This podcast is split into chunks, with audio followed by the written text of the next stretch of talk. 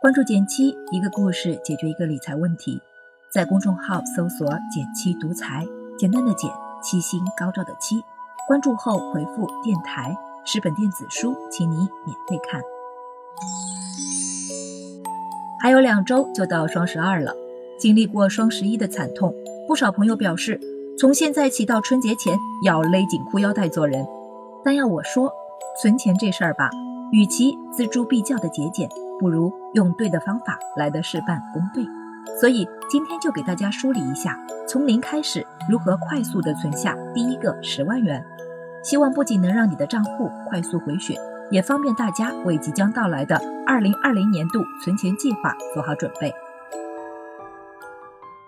在讲具体的方法之前，我觉得最要紧的还是先搞清楚存钱的本质是什么。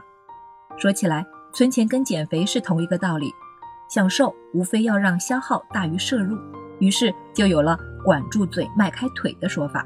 同样的，想存钱就得让收入大于消费，这就要从开源节流2个层面去考虑。但现实是，不少朋友在开源这件事上就遇到了困难，想加薪要看老板脸色，想跳槽机会不好找，想投资本金太少收益寥寥，想做副业却找不到抓手，不知从何开始。相较而言，还是节流的可操作性更强一些，但不少人也难过心理关，总把减少消费和降低生活质量挂钩，于是束手束脚。最后存钱这事儿就跟减肥一样，时常挂在嘴边，却从来没能实现。怎么打破这个恶性循环呢？我总结了一下，3步就搞定了。第1步，账单复盘。想对自己的财务状况做出改变，得先从梳理财务现状开始。对于普通人来说，记账可能是最简单的方式了。一来，它能让你对现有的资产负债做个全面梳理；二来，还能找出自己的消费黑洞，做出有针对性的修正。尤其是现在不少电子支付的 APP 都有账单一键导出功能，无需逐笔记账，方便不少。第2步呢，是财务体检。但即使如此，仍有不少人得出记账无用的结论。我身边一个朋友 CC 就是这样的，他的记账史可以追溯到高中时期，是父母培养起来的习惯，但偏偏他从没存下过钱。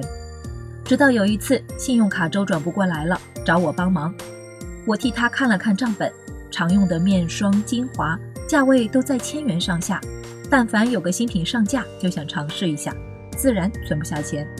很显然，他的消费黑洞就是护肤品，但因为每次记完账他都弃之脑后，对自己的消费问题也就视而不见了。建议大家至少每月1次认真审视一下自己的账单，把逐笔消费按衣食住行享受分个类，加总一下，看哪一栏金额最大，然后再找解决方案就容易很多了。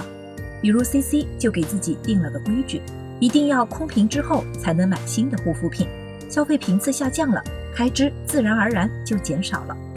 第3步是预算规划。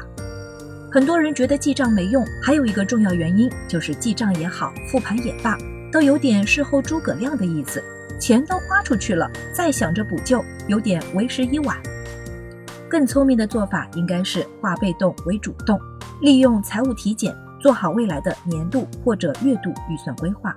但凡有记账超过6个月经验的小伙伴都不难发现，虽然每月开销不一，但一般来说，涉及到吃住行方面的刚需消费额度都相差不大。上班族日常叫个外卖，坐个地铁，交个水电煤，花费还是挺固定的。但到了弹性消费上，穿衣打扮、社交享受都是丰俭由人。所以，对于想存钱又不愿意亏待自己的朋友，最好的办法是设置好弹性消费的额度，这就要用到预算规划了。方法很简单，一般以年度为单位做规划，再分摊到各个月。同样拿 CC 的情况来说，回顾自己工作以来的账本，他发现自己的刚需消费平均到每个月大概是2000元的样子，但在弹性消费上差别就大了，有时多买2件衣服，动辄就多花上1000元；1年1次的旅行开销也很不固定，几千到上万元不等。为了多存下些钱，他给自己制定了这样的年度预算：刚需消费包括每年6000元的保险费和24000元的生活费。弹性消费是每年24000元的享乐开支，旅游消费大概是每年8000元。定下预算之后， CC 每月会在活期里给自己留个4000元用于消费，其余全数存定期或者是定投基金。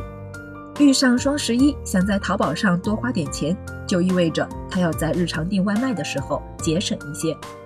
如此执行下来，他能存下年收入的60%以上，2年不到的时间就攒够了10万元。同时，每年该交的保费、该去的旅行、该买的护肤品也一样没落下。这就是提前做预算的好处。最后呢，关于存钱再跟大家多说2句。不少人会觉得存钱是委屈当下的自己，而且10万元也真的不多，花钱如山倒，存钱如抽丝，有点得不偿失的感觉。但在我看来，存钱的意义自律大于财富积累本身。100块钱你能选择及时享乐，不问将来，但也能用来投资自己成为一个长期主义者的决心。我想这才是坚持存钱和理财更让人受益匪浅的地方。好了，今天就到这里了。右上角订阅电台，我知道明天还会遇见你。微信搜索并关注“减七独裁”，记得回复“电台”，你真的会变有钱哦。